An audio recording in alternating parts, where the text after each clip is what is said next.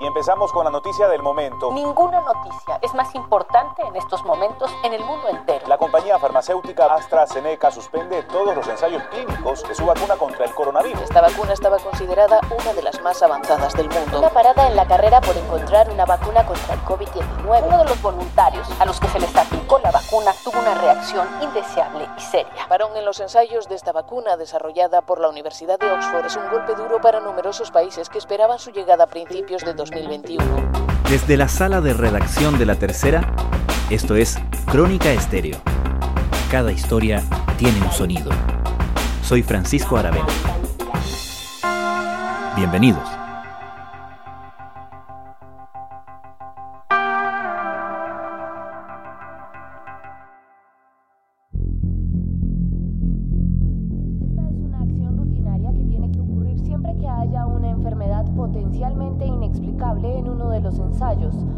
Estudio de AstraZeneca es una de las tres vacunas que se encuentran más desarrolladas, con ensayos en fase 3, la última etapa, lo que significa que están siendo... En un mundo que corre contra el tiempo y que ha destrozado todos los récords en los plazos de desarrollo de una vacuna en la búsqueda de la protección contra el COVID-19, la noticia del martes pareció inyectar una dosis de realidad potente.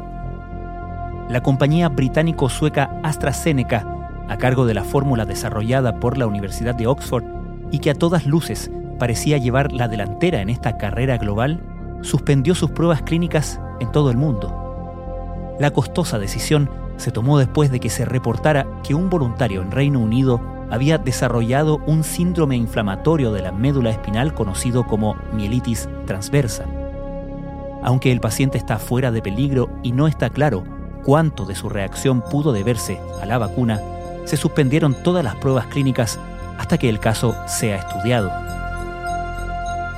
La farmacéutica, que antes había anunciado su aspiración de tener lista su vacuna para fines de este año, describió la medida como una acción de rutina que se toma cada vez que se produce un efecto no adverso no explicado en una prueba clínica. En otras palabras, los controles funcionaron. Pero en un planeta pendiente de los avances de las potenciales vacunas contra un virus que ya ha matado a casi 900.000 personas, este revés no solo pone la duda sobre qué tan pronto es realista esperar resultados, sino también sobre cuánto puede estar afectando la enorme presión económica y política en torno al tema. ¿Qué debemos sacar en limpio de esta noticia de AstraZeneca? ¿Es una buena o una mala noticia? Yo diría que esta es una buena y mala noticia a la vez. Cristian Hernández es director de negocios de la Fundación Ciencia y Vida. Mala porque en el fondo estamos todos ansiosos como humanidad de encontrar pronto una vacuna para poder inmunizar a toda la población y noticias como esta demoran que se llegue a esa meta, pero es buena porque significa que los sistemas de seguridad sanitaria están funcionando. Ahora los ensayos de la vacuna desarrollada por la Universidad de Oxford han sido suspendidos. El motivo, una reacción adversa de un voluntario. La vacuna estaba siendo testada en miles de personas de Reino Unido, Sudáfrica y Brasil. El estudio se encontraba en fase 3, normalmente la última y más importante en el desarrollo de una vacuna. Un estudio clínico normalmente opera con un comité de seguridad, de hecho, de revisión de data para resguardar la seguridad de los pacientes, los voluntarios o los sujetos que están siendo parte del estudio. Y en este caso, todos los protocolos funcionaron perfecto. Apareció un paciente con un efecto adverso serio, se detuvo el estudio para analizar lo que estaba pasando y se está tomando el análisis como se debe. Ahora, corrígeme si me equivoco, pero entiendo que los estudios, las pruebas clínicas están en fase 3, es decir, están como en gran escala, ¿no? Están probando en poblaciones amplias, grandes, ¿correcto? Sí, ocurre que cuando uno hace un desarrollo, va por etapas y en esencia la etapa final, que es la 3, es la que involucra más pacientes. Este caso en particular están tomando, si no me equivoco, 30.000 pacientes para solo la fase 3. Ahora hay que recalcar que el que reportó, la persona que reportó este mm, efecto adverso serio, no estaba en el estudio de fase 3, estaba en el estudio de fase 2, que todavía no termina, que se estaba llevando a cabo en Inglaterra. El de fase 3 se va a hacer solo en Estados Unidos. La farmacéutica comunicó que está trabajando para acelerar la revisión de ese incidente único con el objetivo de minimizar cualquier impacto potencial en los planes del ensayo. Esta es la vacuna que había desarrollado la farmacéutica británica junto a la Universidad de Oxford y cuya eficacia... El de fase 2 que prueba la efectividad del compuesto, ¿correcto? Correcto. Y entiendo que la fase 1 es la que está diseñada para probar la seguridad. Correcto. Eso es 100% certero y muy bien dicho, Francisco, pero cuando son remedios, ¿eh? cuando son vacunas, uno en realidad está todo el tiempo viendo que sea segura. Y en esencia, cuando uno ve la efectividad, lo que está tratando de confirmar es que se enferme menos gente que la que no recibe la vacuna. De modo que no hay nada anormal en que un problema de seguridad, por así decirlo, haya surgido en la fase 2 y no en la fase 1. Totalmente. De hecho, es esperable porque la escala es significativa. O sea, en una fase 1 uno usa decenas de personas. A veces llega a la centena, en la 2 son centenas y en la 3 son miles de personas. Y en parte se diseñan así estos estudios para darle la chance a encontrar señales que por el número de escala estadística no se ven antes. Así que esto está completamente esperado.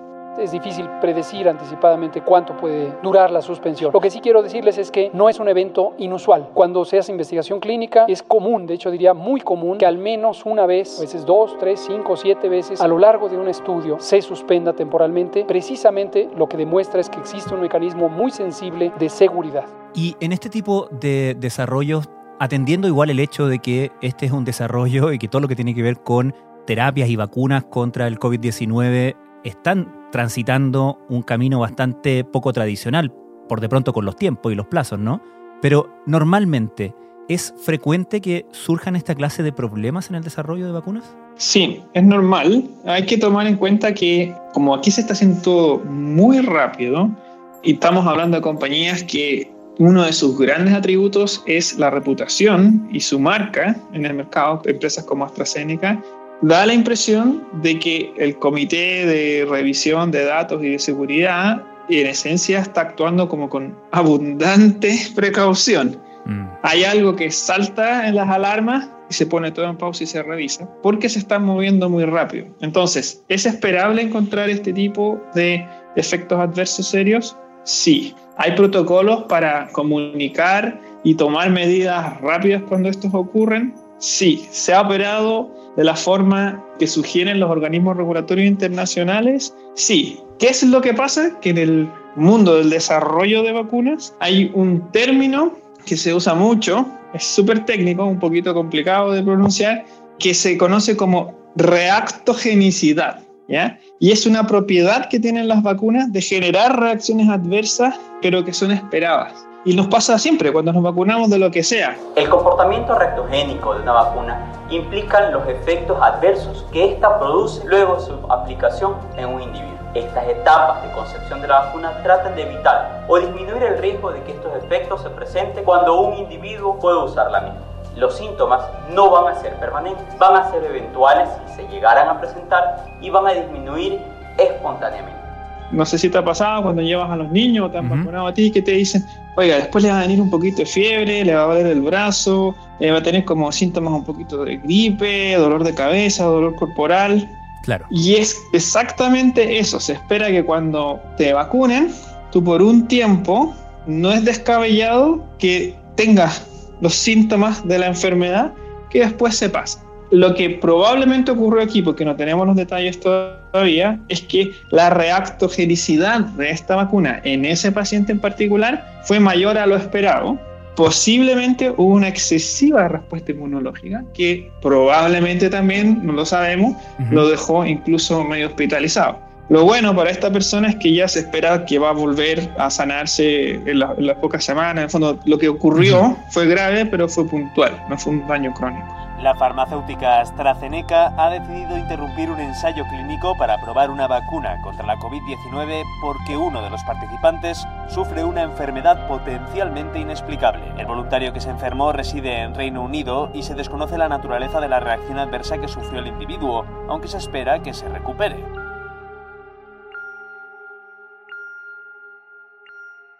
Uno podría, desde el lado más eh, quizás escéptico, pensar que en este caso, como se trata de una condición seria, neurológica, no había manera de ignorarlo, pero que quizás con otro tipo de efectos, considerando la escala de todo esto, las compañías sí tendrían incentivo para no tomarlo tan en serio. ¿Tiene arraigo esa desconfianza? Entendiendo la naturaleza humana, uno podría imaginarse, claro, aquí puede haber un incentivo súper perverso a tratar de no publicar o no comunicar nada, a no ser que sea realmente que esté la vida de las personas en juego. Pero en la práctica clínica, yo he tenido la fortuna de participar a través de, de compañías que desarrollan nuevos fármacos en el desarrollo de estudios clínicos, uno reporta todo, todo, todo, todo, y todo se reporta como un efecto adverso, a veces leve, moderado o serio. Entonces, qué sé yo, no es descabellado encontrarse que cuando uno mira solo los textos, ¿ya? o sea, la reporte y las tablas de, de estos informes, que uno tenga más del 50% de los participantes en un estudio con efecto adverso. Y me dice, pero ¿qué es eso? ¿Cómo? Si no, no estaría avanzando un fármaco a una vacuna. Estos efectos pueden ir desde un malestar, fatiga, dolor de cabeza, fiebre, incluso escalofríos. También puede presentarse en el lugar de la vacuna un pequeño enrojecimiento, así como puede haber un poco de dolor y un ligero edema. Pero cuando los lees, todo se pone en perspectiva, qué sé yo, que le dolió eh, la cabeza por un rato, o donde lo inyectaron le quedó rojito, irritado, y Mm. se le quitó a los cinco minutos. Y se reporta todo, y todo eso se reporta como una consecuencia de la intervención biomédica. Habiendo dicho eso, entonces, la discusión se enfoca en cuál es la relevancia clínica del efecto adverso reportado. No es necesariamente cuántos, sino que es cuál es la relevancia. Y ahí entra el criterio de otros profesionales que están involucrados en los estudios clínicos, los médicos, las enfermeras. Por lo tanto, como ya está arraigado esta idea de que se registra todo, es poco probable que exista una cadena de varios humanos coludidos para no contar lo que está pasando, porque está todo diseñado para tener esos registros. Lo que ocurre es que hay que calificarlo y en algún momento alguien tiene que decir, no, no, no, no, esto no es moderado, esto es grave. Y eso pasa, y pasa en comités que tienen ciertas liabilities, entonces nadie está incentivado a callar. La prometedora vacuna contra el VIH falla en un gran ensayo. Los investigadores que realizaron una prueba de una vacuna que alguna vez fue prometedora en Sudáfrica dejaron de administrar inmunizaciones después de que en un análisis mostró que la vacuna no era efectiva. El patrocinador del estudio, el Instituto Nacional de Alergias y Enfermedades Infecciosas de Estados Unidos, anunció la cancelación del ensayo el 3 de febrero. El ensayo llamado HBTN702 inscribió a 5.407 personas que no tenían VIH y recibieron la vacuna o una inyección de placebo. Junta independiente determinó que después de que la mayoría de los voluntarios habían estado en el estudio durante 18 meses o más, la vacuna no estaba protegiendo a los participantes de la infección por VIH. Comentabas, Cristian, que estamos hablando de, en este caso en particular, de AstraZeneca, compañías que se juegan el prestigio y que mal les haría tener una siquiera duda sobre su procedimiento. Pero al mismo tiempo, hemos visto que la presión en todo el mundo por generar una vacuna ha dado pie no solamente a varios desarrollos paralelos, como era de esperar, ¿cierto? Sino también a ciertos desarrollos que generan por lo menos más escepticismo o duda en la comunidad internacional, como ha sucedido, por ejemplo, con la vacuna que anunció Rusia, que ya tenía lista. ¿Es algo en lo que uno se tiene que fijar la procedencia, el tipo de compañía, el marco regulatorio con el que operan compañías, qué sé yo, en Rusia, en China? Mi respuesta es sí, y sobre todo para el público general, porque cuando el producto o tecnología que uno va a terminar consumiendo, inyectándose, uh -huh. metiéndose a su cuerpo, es tan complejo, un buen indicador de si es que es confiable o no, se transfiere a su marca. Y si la marca entonces no es confiable y como no se entiende, no tienes herramientas para poder analizarlo de forma más objetiva. ¿Qué ocurre con Rusia? Aquí sí juega probablemente una estrategia un poquito más política. Hay algo en esta carrera que es de escala global que determina ciertas como aspiraciones. Rusia alguna vez fue el primero que llevó a un hombre al espacio después empezó la carrera espacial, Estados Unidos le gana, entonces existe esta idea como de superioridad que se puede volver a implantar, ahora ya la carrera no es espacial, es del ADN, mm. es de la biología y saltan con estas declaraciones. Насколько мне известно, сегодня утром зарегистрирована, впервые в мире зарегистрирована вакцина против новой коронавирусной инфекции. Я знаю, что эта вакцина ¿Qué ocurre? Que como es un, una industria altamente regulada, la del desarrollo farmacéutico, las cosas que hay que hacer son sabidas por todos. Por lo tanto, si alguien no juega dentro de esas reglas, es como que estuviese jugando un partido que no tiene liga. Hmm. Y al no tener liga, entonces no se califica, no se valora, no se aprecia, no se discute. Y aparece como una sorpresa que se declara que tienen un producto que ha sido registrado. Pero si uno alcanza a investigar la data que hay detrás, claro, puede ser prometedor en términos de ciencia, pero los números son muy pequeñitos. Estamos hablando de decenas de personas al momento en que deciden registrar la vacuna. Entonces uno puede entender que hay eventualmente otras aspiraciones detrás. Señalización, política, probablemente. Y también un poco, que es entendible, de desesperación por producir algo que le sirva al pueblo ruso. Ellos están con una cantidad de enfermos significativa, tienen científicos de alto nivel, tienen infraestructura, bueno, quizás ¿por qué no la ponen en marcha y la disponibilizan. Ese argumento no es menor. Lo que ocurre es que no lo hicieron como se ha acordado internacionalmente que se hace. Y eso genera suspicacia. El 11 de agosto, las autoridades rusas anunciaron que su vacuna entraba en la última fase de ensayos clínicos, pero que no iban a esperar los resultados de esta en la que participan miles de personas, puesto que su intención era homologarla en septiembre. El anuncio fue recibido con escepticismo por muchos investigadores y algunos países como Alemania, que dudó sobre su eficacia y seguridad, debido sobre todo a la ausencia de datos públicos sobre los ensayos conducidos hasta el momento. Y a propósito de política, evidentemente que el ejemplo que uno tiene más presente es el de Estados Unidos, donde el presidente Trump hemos visto cómo ha presionado muchísimo, no solamente con las propias farmacéuticas, incentivando, subsidiando incluso muchos de los desarrollos que están en carrera, sino que también con los anuncios. De hecho, ayer mismo el director de los Institutos Nacional de Salud, Francis Collins, le aclaró al Parlamento, al Senado, que este anuncio que estaba haciendo Donald Trump de que la vacuna iba a estar disponible para el día de la elección a principios de noviembre era imposible de respaldar, de asegurar. ¿Cuánto crees tú que puede afectar realmente en el desarrollo de la vacuna toda esta tremenda presión y este tremendo ruido finalmente? Esto queda más en tu espacio, Francisco, porque es en esencia el mundo de las comunicaciones. Pero los humanos nos comunicamos y todo lo que decimos, la data científica, las declaraciones políticas, los gestos, lo que se dice y lo que no se dice, señaliza algo. Y podemos verlo desde diferentes ángulos. Yo diría que aquí lo que ocurre es que se está tratando de subir en la administración de Trump a una eventual muy buena noticia que transferiría a apreciación al presidente que está en carrera el que se cuente con una vacuna. Ese es un deseo. Ahora, cuando choca con la realidad y le dicen no se va a poder tener para esa fecha, le sale el tiro por la culata.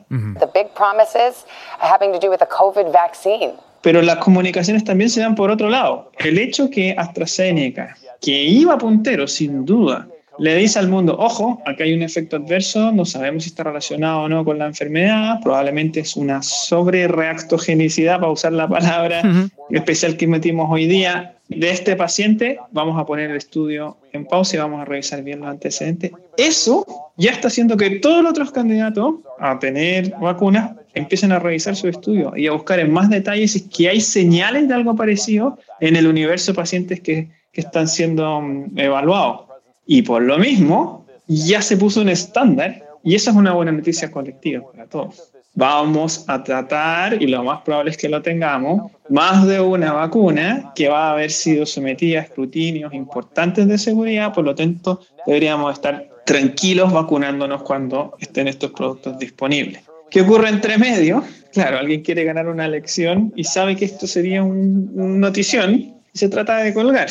Y bueno, la ciencia sale, la realidad, el análisis y le dice, no todavía. Hmm. los estudios de fase 3, que van a ver la efectividad de la vacuna, que ya se están iniciando en otros lugares también, duran por lo menos un año. Por lo tanto, cuando yo escucho de mediados del otro año, quizá eh, no, quiero quitar con esto la esperanza, pero eh, hay que ser responsable y lo más probable es que sea más, más, más tirado para fines del otro año. ¿Existen casos, Cristian, de desarrollos fallidos o negligentes de vacunas producto de esta clase de presiones? No estoy yo consciente para darte un ejemplo específico. Lo que sí sé que ha ocurrido, por ejemplo, son cosas distintas, pero llegan a, puerto igual. Es que, por ejemplo, se diseña una vacuna o un remedio, se mantiene el estándar muy estricto de cómo se tiene que hacer y en alguna de las plantas de manufactura de una compañía, la planta 2, que está en otro distrito o en otro país, tiene una contaminación. Y esa no se alcanza a percibir y sale el producto y cuando se descubre, porque no funciona o que se cambia de color, ah, se reporta, se tienen que retirar todos esos lotes y se tienen que hacer las mejoras en la planta. Eso sí es más común, en el fondo que el estándar a veces se pierde. Y a veces se pierde por negligencia, a veces se pierde porque ocurre un cambio que no es previsto, y otras veces se pierde porque, qué sé yo, por ahorrarse costos, que ya no son presiones políticas, son más de competitividad de mercado, cambian al proveedor de insumos. Y el proveedor viene con un insumo que era deficiente y eso impacta el producto final. Nueve importantes desarrolladores de vacunas de Estados Unidos y Europa se han comprometido a mantener los estándares científicos para llevar a cabo sus inmunizaciones experimentales en medio de una carrera apresurada para contener la pandemia del COVID-19. Entre ellas están Pfizer, GlaxoSmithKline y AstraZeneca. El compromiso surge como respuesta a un debate altamente politizado sobre qué acciones se necesitan para frenar rápidamente la pandemia y reactivar los negocios y el comercio global. Finalmente, Cristian, tú que conoces bien esta industria y que has visto cómo todos nosotros, el público general, los medios, hemos empezado a familiarizarnos ¿no? con terminología en torno al desarrollo específicamente de vacunas. ¿Qué crees tú que es lo más importante de destacar, recalcar o corregir? Yo creo que lo que estamos haciendo es avanzar en varios frentes. Diagnóstico, profilaxis, que es prevención de la enfermedad a través de vacunas, y terapia a una velocidad sin precedente. Y no solo un par de pioneros que están corriendo a una velocidad increíble, sino que es la industria completa, que es una industria regulada, que es una industria compleja y que ha respondido casi como si hubiesen cargado sus estanques de combustible con nitroglicerina o gasolina de Fórmula 1. Y por lo tanto, esa capacidad de respuesta, que en el fondo casi que es como una salida de rescate planetaria, se ha dado sin sacrificar la calidad y la seguridad hasta el momento. Vamos a tener por aquí y por allá algún evento de alguien que actuó de mala fe y qué sé yo, pero el grueso de la industria ha reaccionado a un estándar altísimo. Y eso genera dos consecuencias. La primera es que nos acostumbremos a que esto funcione así para siempre yo creo que no va a ser el caso. Y la segunda es que da una oportunidad con data, con ejemplos reales, de que se puede hacer mucho más rápido y que se puede mantener la calidad a esta velocidad de desarrollo. La Organización Mundial de la Salud viene trabajando desde comienzos de este año para poder acelerar el desarrollo y la producción de las vacunas. En este momento tenemos más de 175 vacunas experimentales en alguna fase de desarrollo. Ya hay 33 vacunas que se están ensayando en humanos y eso es un hito en salud pública. Porque si donde hay una brecha gigante es que hay mucha más necesidad por nuevos remedios, terapias, dispositivos médicos, vacunas, que la velocidad que normalmente se produce. Por lo tanto, tenemos que como medios o población general apreciar y agradecer a la velocidad que se está moviendo. Y segundo, aprovechar estos ejemplos para decir se puede hacer mejor, se puede hacer más rápido, pero nunca transar en seguridad, porque ahí sí que en vez de hacer un bien vamos a estar haciendo un mal. Porque desde que fue escrito la secuencia genómica del virus el 11 de enero, han pasado 8, entre 8 a 10 semanas para comenzar estos ensayos clínicos en humanos. Y eso realmente es un hito muy, muy importante. Cristian Hernández, muchas gracias. A ti.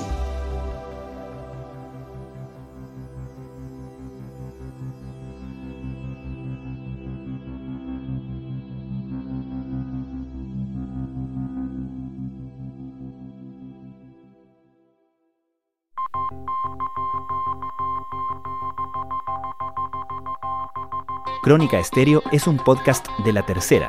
La producción es de Rodrigo Álvarez y Melisa Morales. Y la edición de quien les habla, Francisco Aravena. La postproducción de audio es de Michel Poblete.